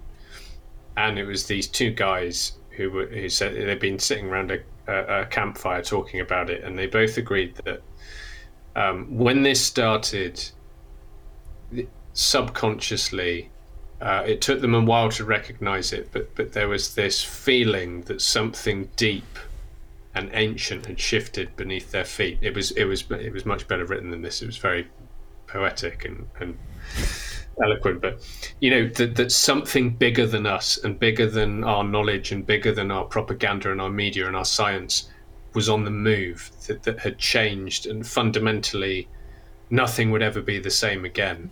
Couldn't quite put your finger on it, but you just had a feeling. And I think that it, a lot of us felt that, and it took us a while to actually uh, come to terms with it. But I, I definitely feel like something like that happened. Yeah. And what rough beast, its hour come round at last, slouches Yeah. towards Bethlehem to be born. There we go. Yeah, there we Yeah. go. Exactly. Exactly. That's uh, that's that's from Lord of the Rings. Eh? no. Really? Really? That, um, it's uh, uh, um, Yeah. it's from it's it's from Frodo. Yeah. By the way, I I see Lord of the Rings as a great metaphor for the last couple of years. I've been re- referencing Lord of the Rings plenty times. I genuinely see it as a multi-layered uh, metaphor in the sense that Frodo and the ring represent, you know, the the journey of searching for truth, and all the battles that happen along the way are the allies. Uh, you know, different people with different value systems, all coming together to because they realize that there is an ultimate battle that needs to be fought, but they all still have their own things. Because, for example, yeah. uh, the last couple of years have shown that a number of different people who otherwise before 2020 might not have been allied on certain things are suddenly allies. Yeah. So which one are you? Yeah, elves and dwarfs coming together. Are you Uh, Bob? Are you are you a Legolas or Aragorn? Well, this is interesting because I, I agree I agree completely, Jem. And I was having this um, conversation with you. Do you know um, you know Ava Vlaardingerbroek, the Dutch journalist? Yeah, she she she used to work for the Forum for Democracy. Yeah. So I, I met her a few weeks ago, and we were having a lo- we had a long discussion about the Lord of the Rings thing. She's Because- Galadriel, wasn't she? I well, this is the thing. I I suggested that you know uh, the whole. I sort of said um, people look at Orwell and Huxley and um, say you know these are these are the kind of parables for what we're going through. But the thing is, they're very negative. They're very kind of you're all fucked. Humanity is doomed. If you Yeah. want a book that kind of reflects what's going on with optimism and hope, you turn to Lord of the Rings because it again is it, it seems to talk. You know, I, I kind of feel like uh, people say Tolkien was writing about the wars he'd experienced, but I like to think he, he was kind of a prophet without maybe realizing it. He understood to some extent what was coming. Well, they're all Um, the same, aren't they? The wars. I mean, Yeah. I mean, the First World War No. is, the, is the Second World War. Is the war we're experiencing now? It's all the same. It's all the same battle. Yeah. Um, but my argument was that you know, in the Lord of the Rings, it's the hobbits, it's the little people who who uh, are completely underestimated by everyone else, who no one expects to be a threat, that actually end up saving saving the world. and James is James is quite little. The well, you know, this is the thing. I, I'm a freakish hobbit, and James is a slightly above average height hobbit. But yeah, um, it's true. But anyway, Ava uh, disagreed with this, and she said that no, um, Tolkien is kind of uh, in his different races, and with the, the men and the elves and the dwarfs and the hobbits, it's it's kind of he's trying to um, portray every aspect of humanity as it is, and show that you know they can all if they all work together, they can. Um, defeat evil, which uh, may be the case as well. But it's definitely there's definitely something in Lord of the Rings, and I remember nearer the beginning of all this, there was a lot more chat about Lord of the Rings. You, you remember Sedan of Sea, James used to do his Yeah. lists, and, he, and for a while he was doing Lord of the Rings lists, wasn't he? It was. Where he assigned people characters from Lord of the Rings. They were Yeah. great lists. Yeah. That feels like Yeah. about a decade ago, doesn't it? When that was. It does. By the way, Lord of the Rings is a Christmas movie. Oh, how do you? No, no, no, no, no. How do? It's Good, because it- not. It came out. think At, it is the it, sort of. it came out at Christmas. Remember? Also, I came think out that at Christmas. almost. Okay, that's the, that's the loosest definition of Christmas movie I've ever heard. No, but uh, even even though he's completely off beam, at the same time, I think that um, a Christmas movie, almost by definition, has to be one that bears a lot of repetition. And Lord of the Yeah. Rings, the Lord of the Rings trilogy, is one of the very very few films, films or film sequences that I can watch again and again. and Me too. Never get Me too. Disappointed. Ev- It's yes, every time. Every time. Yeah, that's true. I agree. Uh, um, uh, also, The Hobbit to some degree. No. Uh, no, he the the Hobbit. One of the Hobbit films, I think it might be the last one, contains the line, "Don't worry, I've got this." No. At which point I just I just How thought to kill a whole a whole shat all over Tolkien's legacy with that one line. No. Yes. Really? Was it in there? Yeah. Ah. because that was the wonderful thing about the original trilogy is how faithful they were to Tolkien's language and how much of it is just lifted straight from the book. And then the stuff that they had to write themselves they basically pretended to be Tolkien. And that's what makes those films so amazing. And then with the Hobbit they just thought nah bugger that. We'll just try and make it modern kid friendly language It was it was the same director. Uh, what's his name? Jackson Yeah. something. Exactly Well, right. but, but it started off as um, Guillermo del Toro, didn't it? He was he was originally helming it, and then he dropped out, so they got Jackson back. Well, listen to this. I have no idea if I'm going to get thrown with rocks, but I'm going to, because of my wife, I'm going to be watching the new Avatar this coming week in th- in 3D. I have to wear those stupid glasses. I hate wearing those glasses, and it's like apparently it's like over three hours long. Yeah. I don't. I mean, who who actually? I know everyone went to see the original Avatar, but I don't know a single person who came out of that film saying it was really good. I went. The last movie that I saw with 3D glasses was a Jurassic Park, and it was absolutely terrible. It was such a waste of time. 3D is complete shit. It didn't catch Yes. on. No, it's stupid. I don't know why they do that, and it's so expensive. Somebody told me that actually they'd been to see Blade Runner. What's the sequel called? Oh, 2049. Numbers. Yeah. And they they said it was really good with with the 3D spectacles. So, you know, Uh, well, the sex. I watch. Did you guys watch Top Gun um, in the movie? Oh, it was fantastic. I didn't. Um, I don't think it was 3D, but it was on the big screen, and it was wonderful. It was the first, for me, it was the first blockbuster movie that was brilliant. Uh, I think since Lord of the Rings. Oh yeah. Uh, I did enjoy it. I did enjoy that that film. I don't. I don't want to like Tom Cruise. Yes, but it was great. Uh, look, Top Gun. Top Gun had everything in it that was wrong. Like it was all raw, raw America. It had a little bit of wokeness in it. Like they didn't mention who the enemy is.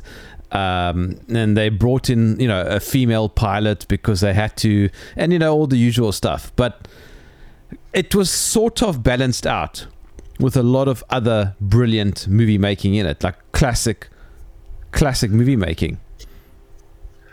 Yeah. yeah. I don't know, James. Sort You're not you're not that keen on Top Gun, are you?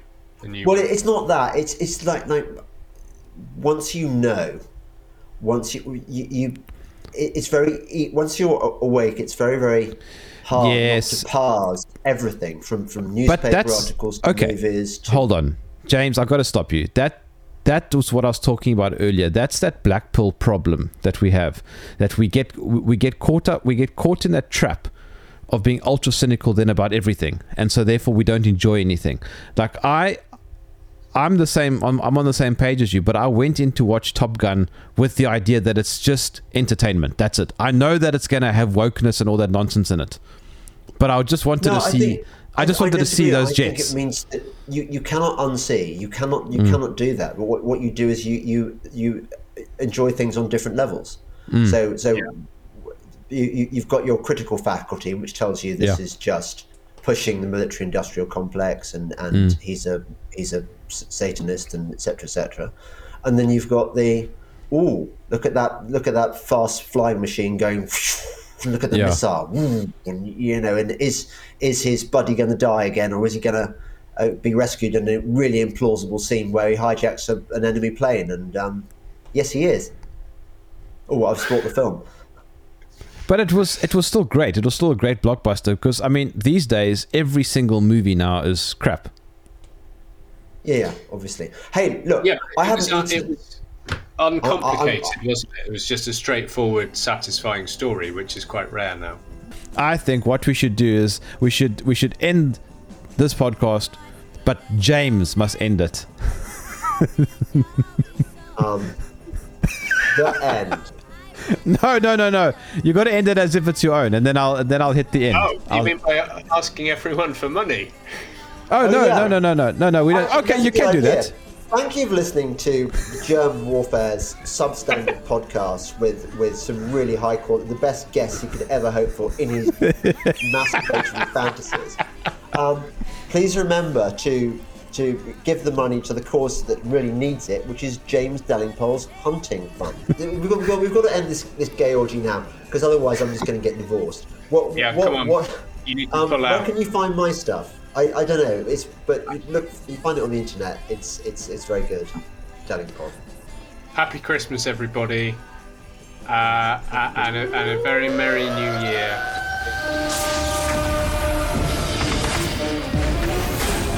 If you enjoyed this podcast, please visit supportgerm.com